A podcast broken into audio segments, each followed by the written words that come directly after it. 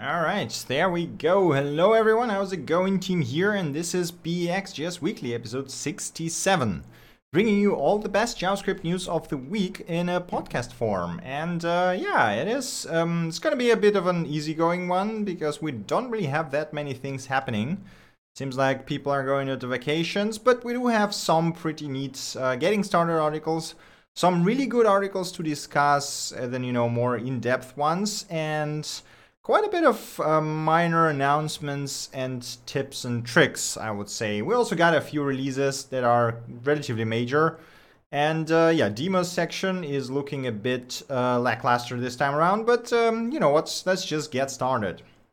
So first of all, we got the getting started section, which is uh, the first article here is building a GraphQL and React app with TypeScript a pretty nice tutorial on how to build your first React application with GraphQL and TypeScript.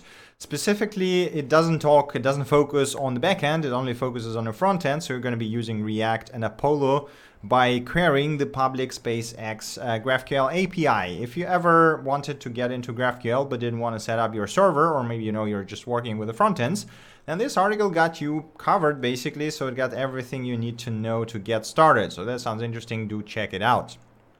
Next article we got here is what is an abstract syntax tree?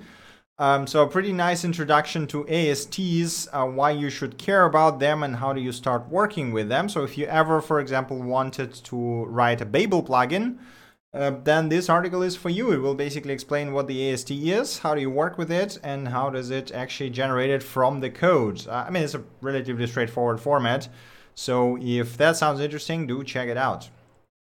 Next article we got here is interactive D3JS, uh, sorry, interactive charts with D3JS.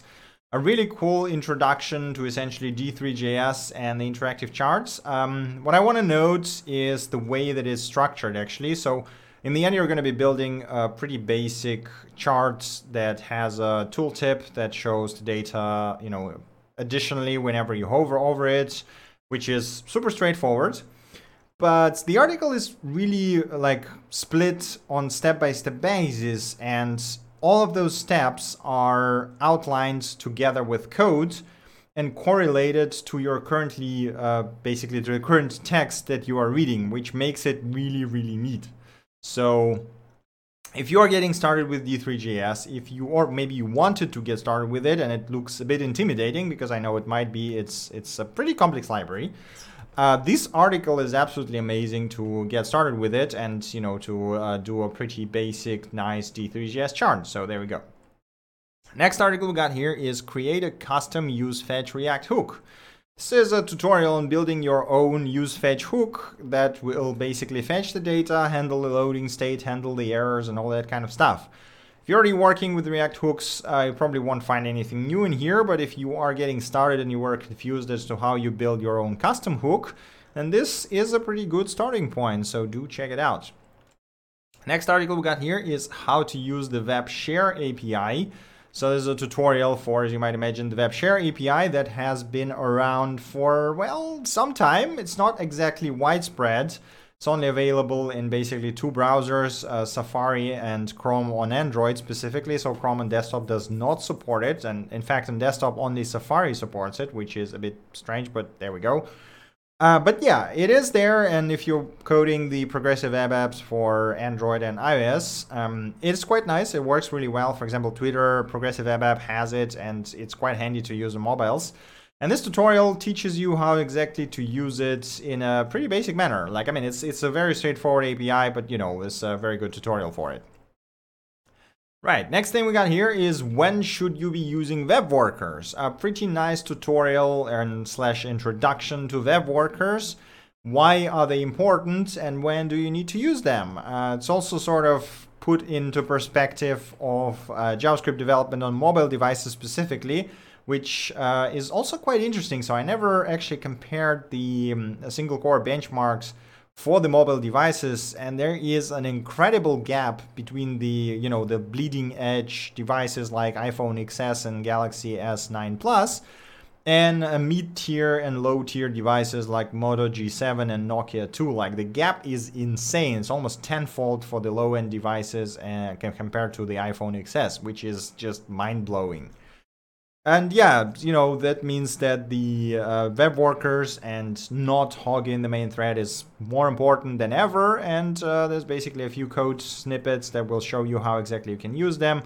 Um, bare bones, and then how you can use them with the libraries like Comlink that simplify the working, and then how you can debug it uh, using DevTools to see exactly uh, what happens when you tap on things and how does the processing happen. So if that sounds interesting, do check it out. It is actually quite good. Right, next thing we got here is error handling, the missing piece of your Node.js architecture.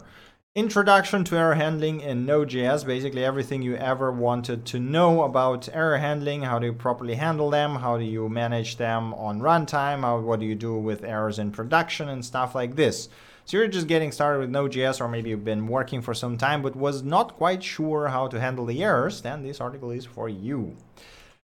Next thing we got here is how to do scroll linked animations the right way. So a pretty in-depth dive into or deep dive into the scroll linked animations, which is the parallax, for example, one of the examples, um, you know, stuff like this.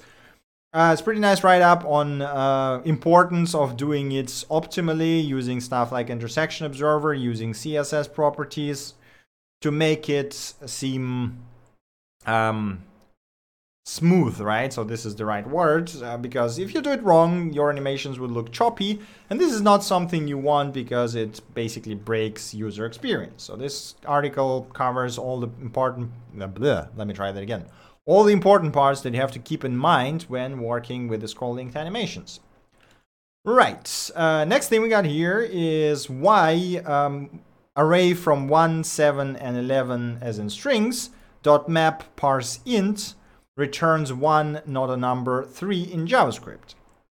Now, if you have been working with JavaScript for quite some time, this question should be uh, obvious to you, right? But if you're just getting started and if you're like on a junior level, I guess, it might confuse you at first because you would think, okay, you know, we're mapping over strings with numbers using parse int, and you would expect the output to be 1, 7, and 11, right? But that's not exactly what happens. And again, if you've been using JavaScript for quite some time and you know exactly the map function works and how the parse int works, you will know immediately what the problem is here. If you don't, then I would um, encourage you to read the article because it does a very good job at explaining why this happens and what you should keep in mind when using map and parse int essentially. So um, yeah, there you go.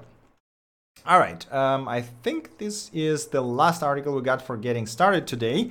This is an article titled CSRF in Action, uh, Cross-Site Request Forgery. So it's like one of the, um, as the um, intro says, one of the most popular ways of exploiting a server, and it basically uh, attacks by sending a request from another domain to your backend, right? And if your backend has the CORS headers and accepts CORS from everyone, then you basically have a problem because the browser will just put the cookies in there from the uh, authenticated user and then you can do whatever the hell you want. So this article introduces the CSRF uh, attack itself and how you can mitigate it by using CSRF tokens and uh, CORS um, CORS options, I guess, right? Because I, I would say that it is almost never a good idea to use CORS star as in, you know, allow CORS for every domain because that might lead to some like problems like CSRF, right? Uh, so you actually want to set CORS to the specific domains that you know your request will be coming to, but then you don't really have to care about uh, CSRF. But yeah, if that sounds interesting, do check it out. Okay, now we are coming to the article section. We actually do have quite a bit of pretty interesting articles that, uh, yeah, we might talk a bit about. I guess there's like three or four that I, I think will be good to discuss. So the first one we got here is the problem with web components. A pretty interesting write-up with, you know, outlooks on why, why exactly web components are not the golden savior and the replacement for the existing JavaScript frameworks that we have, like React, Vue, or Angular, or whatever, right? So the author here talks about the uh, shortcomings of the web components. First, that they are constraining, which is, I mean, on one hand, it's kind of what they are supposed to do, right? Because they're supposed to be uh, constrained, self-sufficient, uh, isolated things. But on the other hand, they are a bit too constraining because, for example, you cannot use CSS pseudo selectors with them. So you cannot select uh, web components using those selectors for some reason. You cannot use them with native elements and their associated APIs. So like you cannot extend HTML button element. You will have to create your own button by extending element and then doing everything button actually already does, right? So there's like some limitations here basically. Maybe this is due to web components being like very early spec, essentially spec 1 version 0, maybe version 2.0 we get them a bit better, but for now, you know, they are very constraining. They are not widely supported, so this is absolutely true. The custom elements and a bunch of other things that you actually need for the browser to support web components are still, well, not, but, well, to say not everywhere is to say nothing because there's like literally Firefox and Chrome are two browsers, two only browsers that support them completely, right? And uh, uh, I mean, I guess it's okay because Chrome is like what 60% of the market, and then Firefox is another 5 to 10, and then you got Safari, which is another major player, and Safari actually doesn't support them completely. And while it can polyfill it, it's like it's you know it's it's always pain in ass to go with the polyfills and feature detection, all that kind of stuff. So it is a bit annoying. Um, another interesting point the author makes is that they are easily misunderstood and misused. So the point he gives here is that, okay, so you actually can have a web component that is a wrapper for a table that does something, right? But then you want to have uh, two other components. For example, you want to have a sortable table and expandable rows that are do different things to the same table. It's actually way harder to compose those than the ones, for example, working with React, right? So in React, doing something like this would be trivial, really. And in web components, that actually brings a major headache. So if you ever tried working with web components, if you ever tried to make them composable, man, this is a completely separate subset of issues, basically. And the last point here is, or I guess last few points here is that you can't just drop them into applications. So you can't just, you know, include it and that's it. There's actually additional things you need to set up for them to work, uh, including the polyfilling if you need to work with the older browsers. And um, the sort of the summary of all this article comes down to the using framework agnostic components without web components. That is something that, I mean, it's something that we've been doing for quite some time, right? It's, we didn't call them web components or we didn't call them components, but this is something that existed for quite some time. And there's a bunch of things that you know we could do like just include a javascript file and then run a function on top of the query selector table to just create the same table that is sortable and that is expandable right? So this is really straightforward. It works. And uh, yeah it's like the thing is that it's an interesting um, it's an interesting discussion because on one hand web components is a really cool initiative because having a way to natively build reusable components on web is extremely helpful, right? On the other hand, the current state is so so raw that it's really hard to use them in a real environment. Like right when you're building an app, web components are typically not enough because they don't give you all the primitives you need to build a proper app. While the frameworks like React or Vue or Angular actually give you a lot more than just components. So it's it's an interesting discussion. I'm I'm, I'm kind of curious to see uh, how how this whole you know web components thing will end up being, I guess, because I know I think there was an announcement that they're working on a new version of a spec recently, if I remember correctly. So I'm kind of curious to see how this will end up and whether this will be uh, dropped or changed or expanded into something more than that. But yeah, um, Donna, thank you very much for the donation. Uh, thank you for your continued support as always. Highly appreciated. Okay, next big article we got here is micro frontends from the Martin Fowler blog. And uh, this one is also something that's been echoing on Twitter for last week, I think. So the um, the idea of micro frontends have been around for at least a couple of years. I think even more. I think the first time I've heard about them was like 2012 or something. Uh, I guess basically, you know, the same spot when the microservices became popular. The idea of micro frontends is quite uh, straightforward. Uh, so you have your microservices, right, that do different things. And then to interact with these microservices, you have micro frontends that work specifically with one of the microservices. And uh, yeah, it's as a lot of discussion on Twitter ended up, this is not actually a technical thing or a technical issue, although it does bring a set of its own technical challenges along with it. It's more of a solution to organizational issue. You know, how do we figure out so we have a team that works on microservice A and there's a team that works on a front end for it. And then there's a team that works on microservice B and there's a team that works on front end for it how do we organize them in a way that they can actually uh, effectively work together? And this article does a very good job of, um, I guess, uh, giving an overview of what the micro microfrontends are, what are the benefits, what are the example of the microfrontends, and what are the integrational approaches to them. So, because you know, there's a bunch of different ways you can organize them. Micro frontends doesn't necessarily mean that they are deployed as separate applications. It actually can mean that you integrate them on server side using template composition, or you integrate them on build time using React components, or you do it on runtime using iframes, or you do it on runtime using uh, JavaScript, or you do it on runtime using web components, which is, I guess, one of the you know modern ways of doing that. So there's a lot of they do bring a lot of very interesting challenges uh, along with them, but yeah, it's it's more more of a, as I already mentioned, organizational thing than anything uh, anything else. Hey Kevin, welcome to the stream. So that sounds interesting. Uh, do check the article out as it is very detailed, very curious. And again, you know, I guess if you're working with microservices, I would highly recommend uh, looking into this one. If not, then that might not be as interesting for you.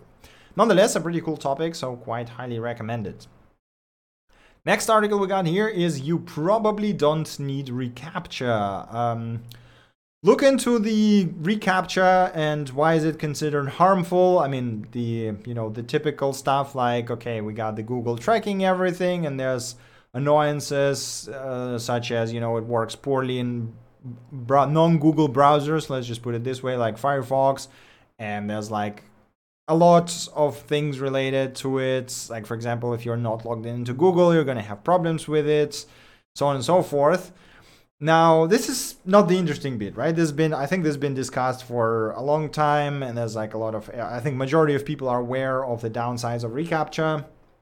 Now, the interesting thing here is the uh, section called CAPTCHAs are not always necessary. So the CAPTCHA is typically used to combat the uncustomized spam, right? Because if, if it's a custom spam that is tailored for your website, then it is highly likely that somebody actually is doing it by hand, which is annoying, but you know, stopping humans, your CAPTCHAs are not gonna help you. Now, CAPTCHAs are primarily to combat the bots, right? And uh, the interesting thing here is that the author gives some pretty cool numbers, um, like, for example, hidden form elements static questions that are always the same and always have the same answer, um, they are good enough to stop 99% of the bots, which was very like it's it's absolutely interesting. So just by doing a hidden element that just says something that bot would feel like, you know, a form name that says, okay, here's a first name, and you hide it with CSS, that will stop 99% of the bots. Just think how stupid they are. This is absolutely incredible. There is also some very cool examples of CAPTCHAs. Like I think this one has been around in internets for ages. Like yeah, there's like a differential equation here. Solve it for x. Um, yeah, I mean yeah, I guess that works. You know, if you're a mathematical forum, um, there's also like anime examples. Select all images with the girls over age of 30, which is like I, I'm not even sure that's possible. And uh, yeah, there's a bunch of other things which is also quite interesting. So if you are managing a website that uh, have to protect uh, stuff, I guess, protect the submissions from bots, then you might not need reCAPTCHA. And uh, yeah, I would highly recommend reading this article. I guess like there's one of the caveats that author mentions that it is, you know, if you get big enough to be a target, uh, to be targeted by bots essentially, then your this kind of uh, homebrew solutions will not be as efficient as reCAPTCHA, obviously, because the bots get smarter, so you have to combat them in a better ways. So um, yeah, but still, you know, it's it's absolutely fascinating, and there's some really cool examples here. And again, you know, I found it to be absolutely interesting that even a tricks that as simple as just doing a hidden form element can combat majority of the bots. That is just very curious. But okay, continuing, we got um, Hacker News threads. Ask Hacker News, old guys, what do you miss about development in 70s, 80s, 90s, and zeros? And you know, it's like a, how to make me feel old in one sentence, basically. So apparently, if I was working in 90s, I'm already old. So, uh, but that's not the thing. So the interesting point here is there's some very interesting comments here, and I just want to highlight one of them, the one that is currently on the top, that says that basically um, thing I miss about the web dev in, in the 90s is the low user expectations. Uh, so the author goes, because I was going to say I missed the simplicity of, of all of it. You know, your front end was just HTML, no CSS, only some smidgen of JavaScript for like lightweight form validation. Your backend was just a Perl script with CGI-PM running behind Apache that rendered HTML. No React, no Flexbox, no REST API, no microservices, no Docker, no Kubernetes. But the reason it didn't need any of those things is because it had a terrible UI and uh, didn't need, uh, didn't do much at all, and only needed to support trivial number of users whose modems were probably the main bottleneck anyway. It's a very interesting point because I think that comes down to the, you know, all of those people saying, hey, yeah, we actually was so much simpler back in the 90s. And yes, it was, but I think this nails exactly why it was so much simpler because nobody cared about user experience and UIs at all. It was like, you know, you just make a button, you just make a form, and nobody cares how it looks, nobody cares how it works, nobody cares about proper errors, nobody cares about fallbacks offline work and all of the cool stuff that we have right now and what you basically expect to see in the modern web application, right? Because you didn't ha- have to care about that all of that back then, it was a lot simpler. Of course it was, right? But I honestly I prefer the things modern way, even though this is, you know, it was simpler, but it was not as even close to what we have right now. But anyway, if you are interested in seeing other responses to what you miss about development in 70s, 80s, 90s, and zeros, do check this thread out. There is quite a lot of very interesting discussion going on. All right. Next article we got here is Chromium and the browser monoculture problem. As the author jokes himself, it's a think piece about browser monoculture. And uh, there's a few very interesting points the author actually makes here. So he starts by talking about so what is exactly browser monoculture, what does it mean, and why is it a problem, and remembering, you know, so basically the in case you did know for some reason, hopefully you do, browser monoculture is when one browser dominates the market so much uh, as to developers stop building the code for web and start building the code for one specific browsers. We've seen that happen when Internet Explorer in 2000 was dominating. We're kind of starting to see that doing uh, like happening right now with the Chrome because Chrome is like have 60 70% of the market share globally. And there's uh, already a set of websites that basically say we're not going to work in anything but Chrome.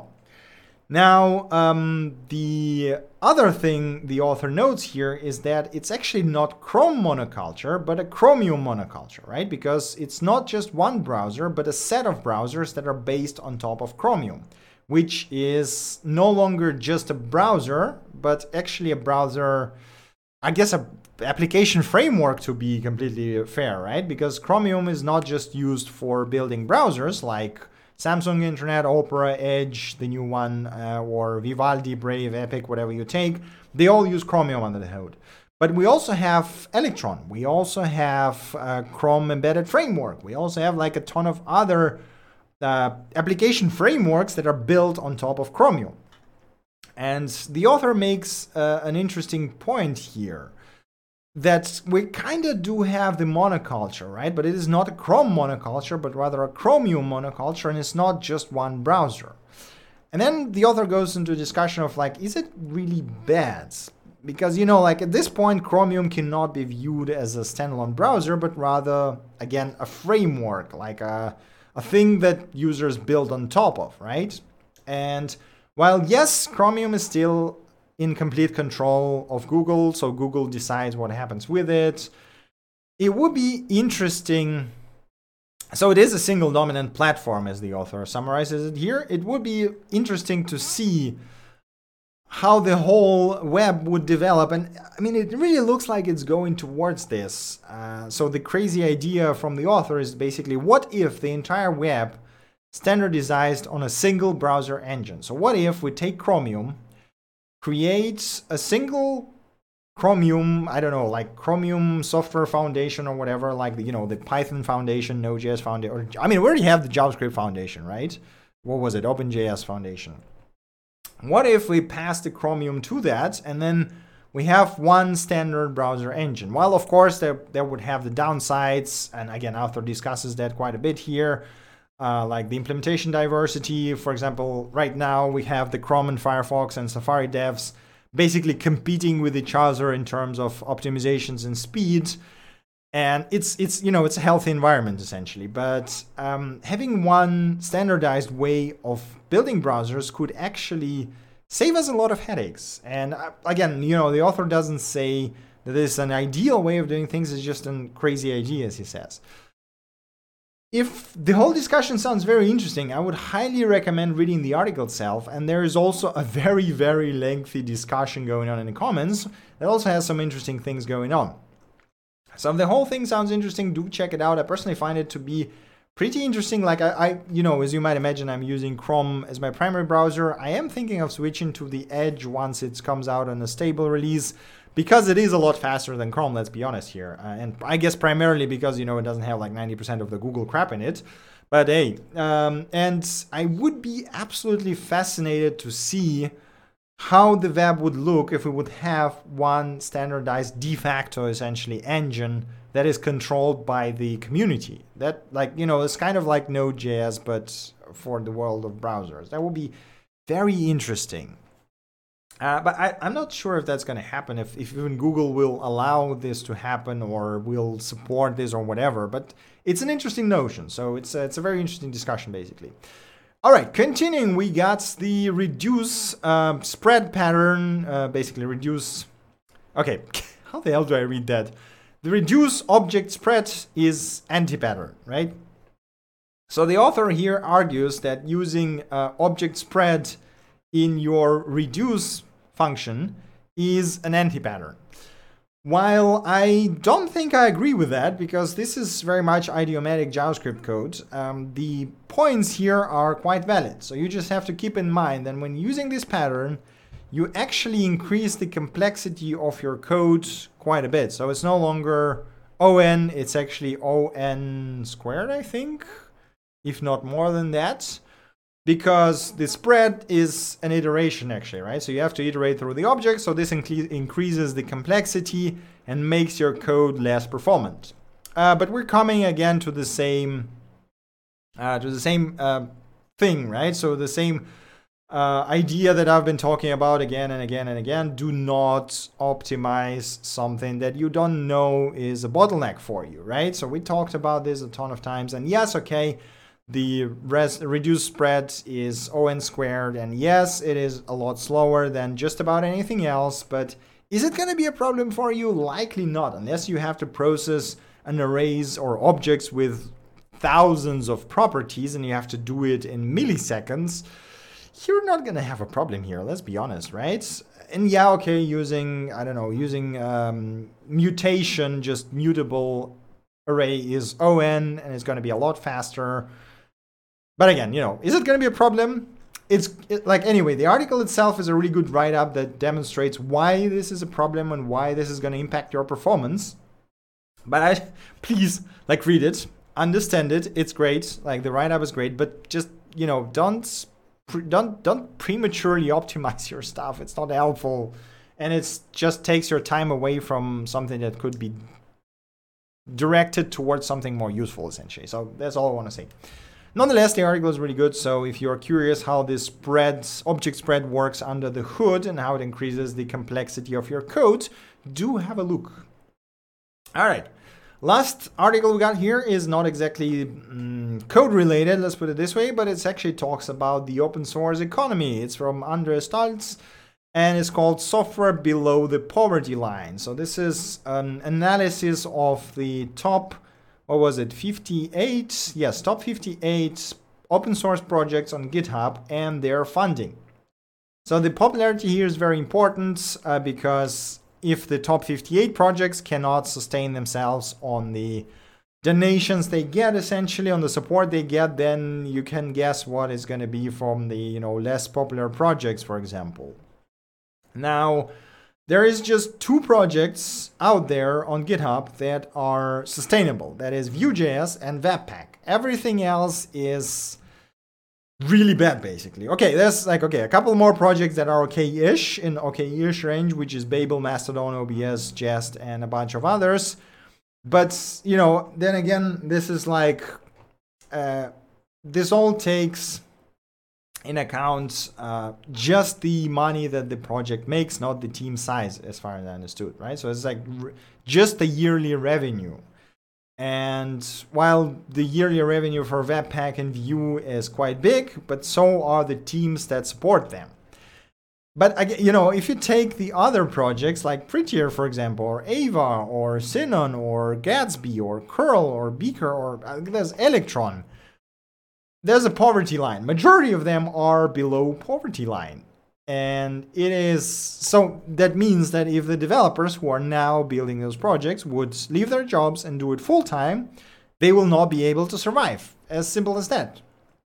Uh, the data set is available. Um, on open basically so you can uh, analyze it on your own if you want to there's also some thoughts and discussion going on about you know what are the alternatives how we can actually uh, solve this problem and uh, you know other things like this anyway it is a very grim picture to be honest uh, like it's just it's just one one more display that open source is not sustainable in its current form for about 99% of the projects, right? So it's like there are some exceptions, like again, Vue.js, Webpack, maybe Babel, maybe OBS, maybe WebSocket, uh, sorry, Socket.io. But everything else is basically screwed. So if companies who support them, like you know, Electron is supported by GitHub, and if GitHub decides that they no longer want to support this, it's just gonna disappear likely, unless there are enough people who are willing to work for free, which is highly unlikely, basically it's a grim picture, but I don't know. Let's see how open source develops, and I'm just hoping that in the next couple of years we're gonna see someone figuring out a way to sustain all of that stuff. But nonetheless, you know, if you're interested in this discussion, if you're maintaining some open source projects yourself, do check this out. There is some very interesting things to be, uh, well, main interesting things to think about here, basically. Okay, that is it for the articles and news. Now we're coming to tips, tricks, and bit-sized awesomeness. The first one we got here is the announcement from the Chromium development team uh, with regards to manifest V3 changes. So the backlash was big enough uh, for them to change the API from the 30,000 rules per extension to 150k rules, which is better, but still not quite enough. So if I take my uBlock, for example, and look at my filters, I currently have 220k network filters, which is, I mean, 150k is closer to that, but still not enough. And I'm not even using all the filters they have there, I'm just using some of them. And, you know, I want more.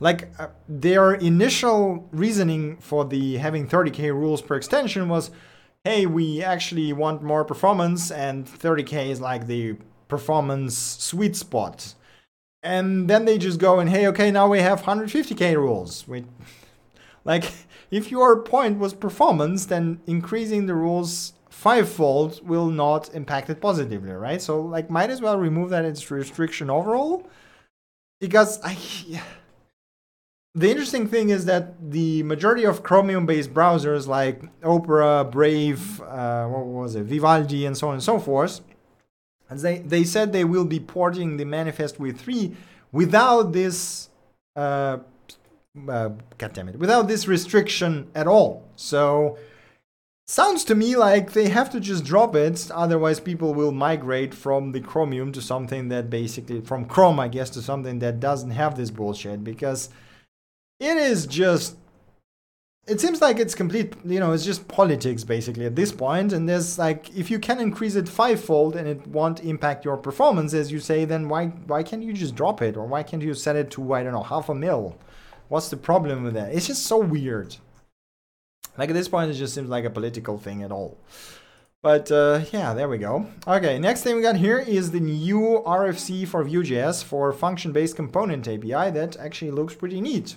So I want to note that it doesn't look completely functional because you still define your component as an object, uh, but you now instead of having a bunch of properties like on mount or you know on mounted or watch or on unmounted, you have only one function that is a setup that works pretty much the same way the React functional. Blah, let me try that again. React functional components do. So you basically define your state, you define computed values, you define watch variables or any life cycles inside of it, and then you return the bindings to the context, which looks a lot cleaner and also allows you to have the custom hooks, which is also quite nice. So if you're using Vue.js and were curious, do check it out. Next thing we got here is a new addition to React DevTools that uh, is why did this render that literally allows you to record and profile components and then see why exactly did this component render in a pretty detailed way that looks absolutely awesome. So if you're working with React, make sure to check this one out. Next thing we got here is array flat and flat map are now available in Chrome, Firefox, Safari, and Node.js, and you can use them everywhere. And there's a nice link to the article that summarizes on what they do and how to use them if you are curious. Next thing we got here is uh, changes to Chrome Incognito modes. Uh, so it's been detectable for years due to file system API implementation. Uh, and this is now fixed as of Chrome 67. So Chrome 67 private mode is no longer detectable and you should be able to use it without exposing yourself on the web, which is quite nice. I still like here's the thing about the whole you know incognito and profiles and everything in chrome. I still really like the firefox containers feature and i love i would love to see something similar in chrome but i guess they are you know it just doesn't matter for them because they are not as privacy focused as firefox. But uh, nonetheless a really nice addition Right, next thing we got here is um, tweet that says apparently JavaScript is awesome, surprise, and as such it's possible to iterate ranges of numbers using three dot operator. So here's a really neat um, hacky way of doing this, I guess. So you can extend number prototype uh, and add a proxy on top of it so that if you have four const of 1 3 dots 9 it will actually return a generator function that will iterate over it and do it, you know, as if it was Ruby, Python, or whatever, and it actually works. Which, yeah, I mean, it is, you know, modifying the prototypes is terrifying, and please don't do that because they will bring to, like, this will, this usually ends up either breaking the web like MooTools, I'm looking at you, or um, headaches and debugging, trying to figure out what the hell's going on because this is not a default prototype function and why does this work or not work. But nonetheless, it's a really neat uh, thing. I-, I wish they would actually add that to a language. if it was this easy to extend, please add this to a language. But okay, yeah, it's a really nice exercise anyway. All right, next thing we got here is a promise combinators uh, collection. So um, we got Recently, promise.all settled and promise.any. There are still proposals, but are, I think, already in the late stages. And this blog does a very nice job of basically outlining what all of them do and how and when do you use them, with also outlines the support in different browsers and Node.js and so on and so forth. So if you're curious about them, do check them out.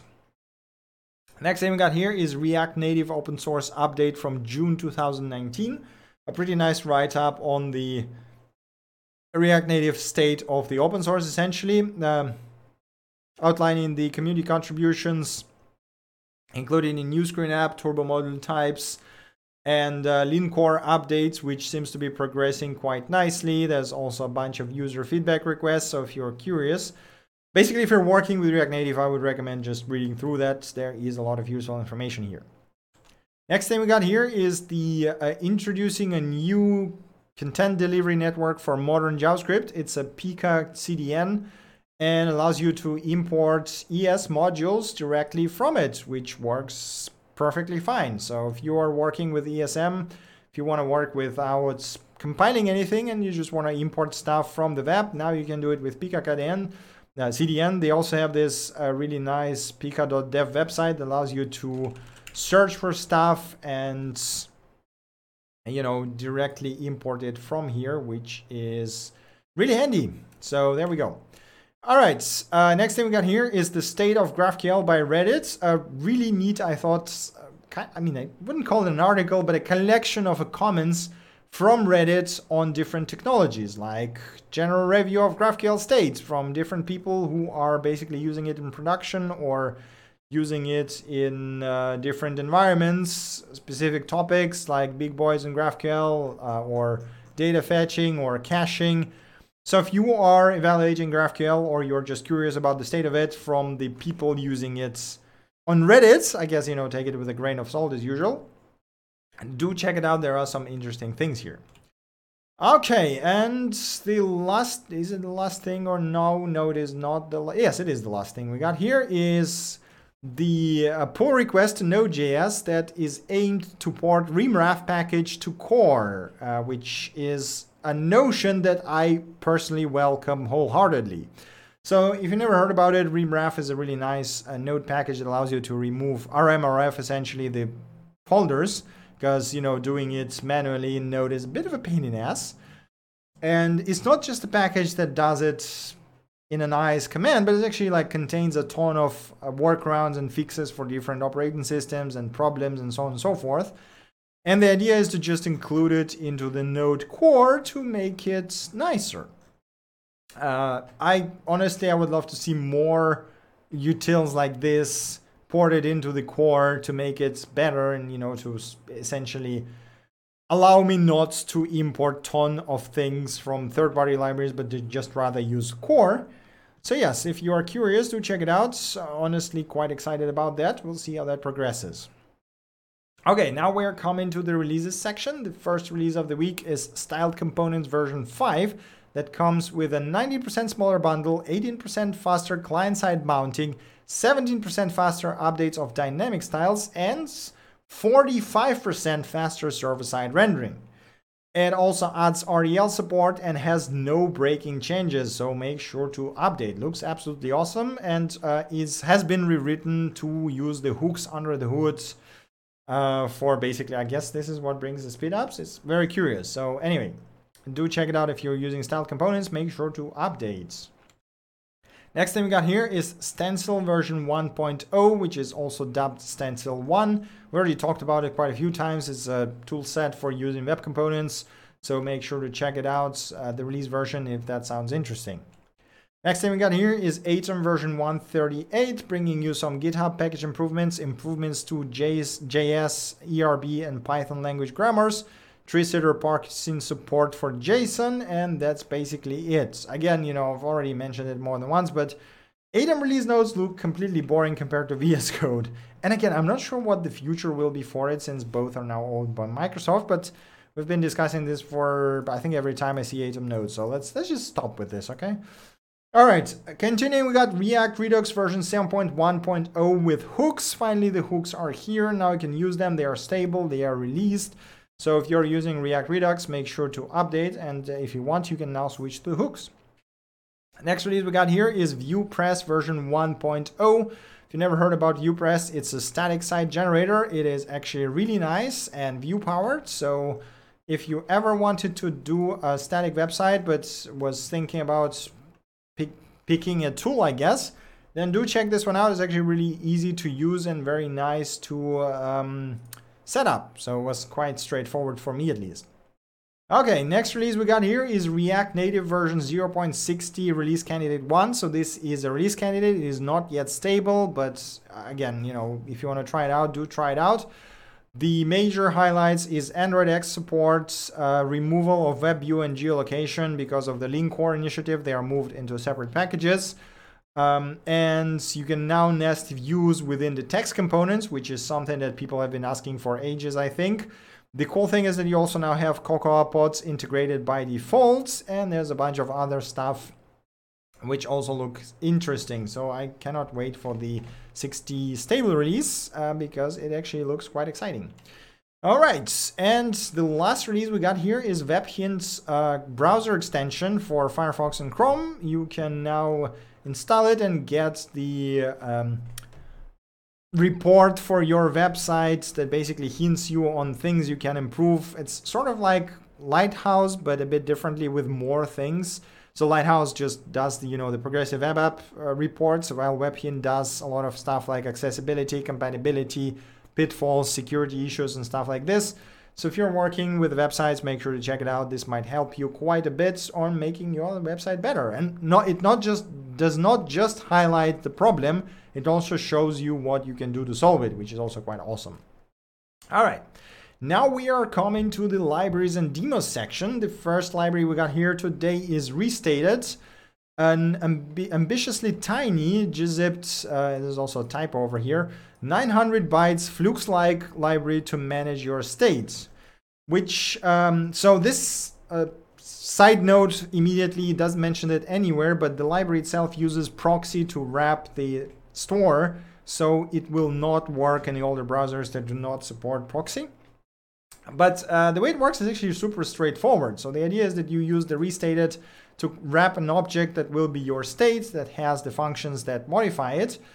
And then you just use that store anywhere you want, right? So you can actually get the properties from the store, read them normally as if you would with a normal object, but you cannot set them anywhere but within the setters that you define within your initial object because the proxy prevents that. The other cool thing is it also, also supports chainable methods and stuff like this. So I guess, you know, if that sounds interesting, do check it out. Again, keep in mind that it is a proxy-based thing, so it will not work in all the browsers. Uh, next thing we got here is Threads.js, an easy-to-use yet powerful multi-threading library for Node.js in the browser. A really nice abstraction that basically allows you to work with worker, web worker, or child process transparently ES6 and backwards compatible and uh, contains the thread pool, error handling, works on client and on server. Again, works with older node versions through the child process if you want to. Looks very neat. So if you want to work with threads and you need to support variety of environments and maybe you wanted thread pools or stuff like this, do check it out. It seems to be quite nifty. So it seems to provide all the features you might ever want. Next thing we got here is JavaScript questions, a long list of advanced JavaScript questions and their explanations updated weekly. As uh, some typical questions that you would see in the, um, I guess, questions, you know, during the, um, God damn it, I forgot the name of it. During the job interviews is what I want to say, and the answers and explanations of what exactly happens in them and how you should answer to them. Majority of them are um, more or less straightforward. Some of them are quite tricky, some of them are interesting, others are boring. But if you are just starting with JavaScript, or maybe if you're looking for a job and wanted to refresh your knowledge, then do check it out. There's some uh, good stuff in here.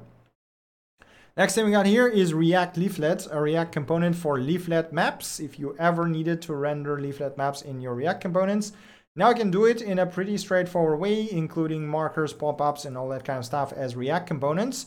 I mean, Leaflet is not incredibly hard to render in React just, you know, without using any wrappers, but this does make it quite a bit nicer. So do check it out if you're working with maps. Next thing we got here is use debounce, a debounce hook for React, a very straightforward debounce hook that you might want to use or maybe not.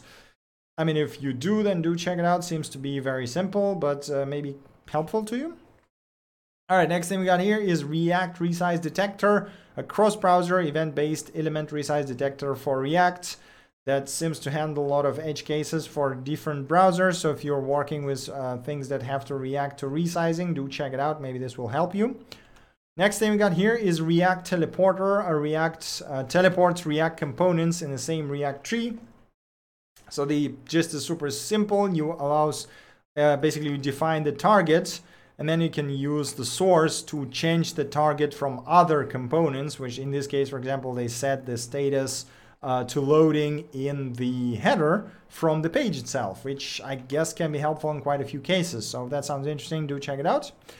Next thing we got here is two packages for new Apple authentication with Node.js. The first one is Apple Auth, that is just a sign-in standalone one that allows you to work with Apple Auth uh, from well any code you want. And the other one is the extension of the previous package that is Passport Apple that allows you to log in uh, for Apple using Passport.js.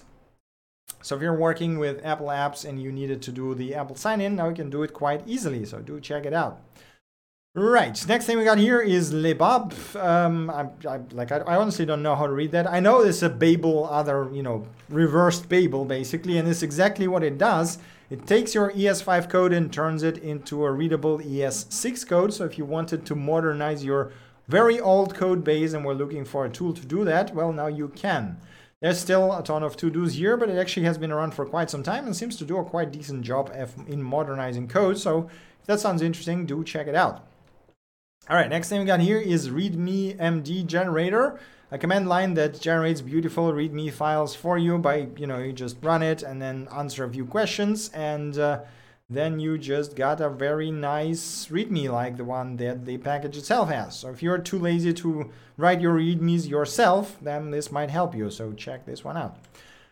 Next thing we got here is chessboard.js, a JavaScript chessboard that allows you to render chessboards and uh, interact with them and do things. And you know, you can literally do anything you want. There is a ton of things you can do with it. also supports animations and everything. Looks very, very neat. Uh, so if you are into chess and you want to do some chess visualizations, then this one actually looks quite nice. Uh, so there you go. Seems to be quite easy to use, honestly.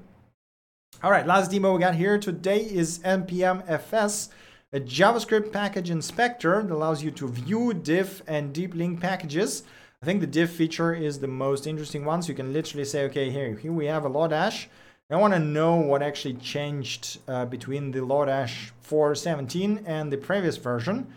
And we'll literally div the whole three and you will see all the changes that happened in the package which is can be quite handy. So if that sounds interesting, do check it out. Seems incredibly useful, and there's a lot of other features that it provides. Um, seems like might be an invaluable tool when working with npm. Okay, that is it for the libraries and demos. Very tiny today. The last thing I want to highlight is the new um, GauGAN web app that is um, allows you to draw, or I guess outline is more, you know, precise um, term, outline the picture that you want to look, or you want to draw, I guess. So here we got some rocks, and then we're to draw some sea on top. Come on. Come on, just draw. There we go, some sea. And then we're gonna have some sky. I don't know, is that, yeah, that is sky, right? And then you can just select a style and this will generate, um, using the neural networks, it will generate a nicely looking image, which also supports a bunch of other styles. So you like it using the uh, style transfer. You can produce some really trippy stuff with that, especially if you go like, okay, we got a plant and then we can just draw it like this, which, you know, is not exactly what something you would normally see, but it actually tries to produce something that is relevant which can be absolutely hilarious. So um, do play around with it. It is actually extremely fun. All right. That is actually it for today. So this was BXJS Weekly episode 67. As usual, you can find all the links mentioned on bxjs.dev or on GitHub. Um, if you guys have any questions or suggestions and watching this right now, feel free to throw them into the chat. If not, then I guess we can finish this here and go have a nice rest of the weekend. Uh, what can I say? Yes, we have an awesome Discord community. So if you are interested in talking about JavaScript or video games, do join us. Uh, we have a nice, cozy server. Um, if you want to share your projects or highlight something that you think I might have missed, feel free to send it my way using Twitter, Twitch, Discord, whatever the hell you want. As usual, if you missed it, the VOD will be available immediately on Twitch or on YouTube. Seems like there is no questions or suggestions. So thank you guys very much for watching. Thank you for your continued support. I hope you enjoyed the episode. Yeah, have an awesome rest of the weekend or rest of the week if you're watching a VOD for this. And I see you next time. Bye.